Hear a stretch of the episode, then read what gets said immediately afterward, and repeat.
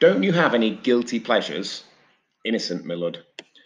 I mentioned yesterday about people asking about what you eat when you do what we do for a living, and often being disappointed. Because it's fairly normal, just creating a balance and not too much. Another question we get asked a lot is Don't you have any guilty pleasures?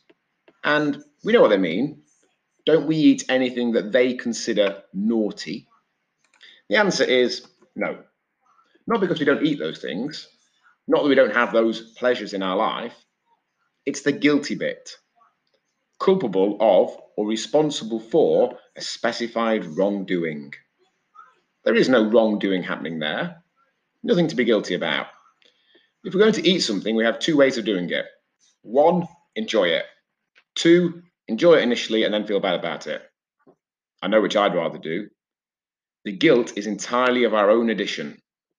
If we know we can make it work as part of a weekly average, then we can just enjoy it. Even if we can't, does feeling guilty help? If it does, crack on.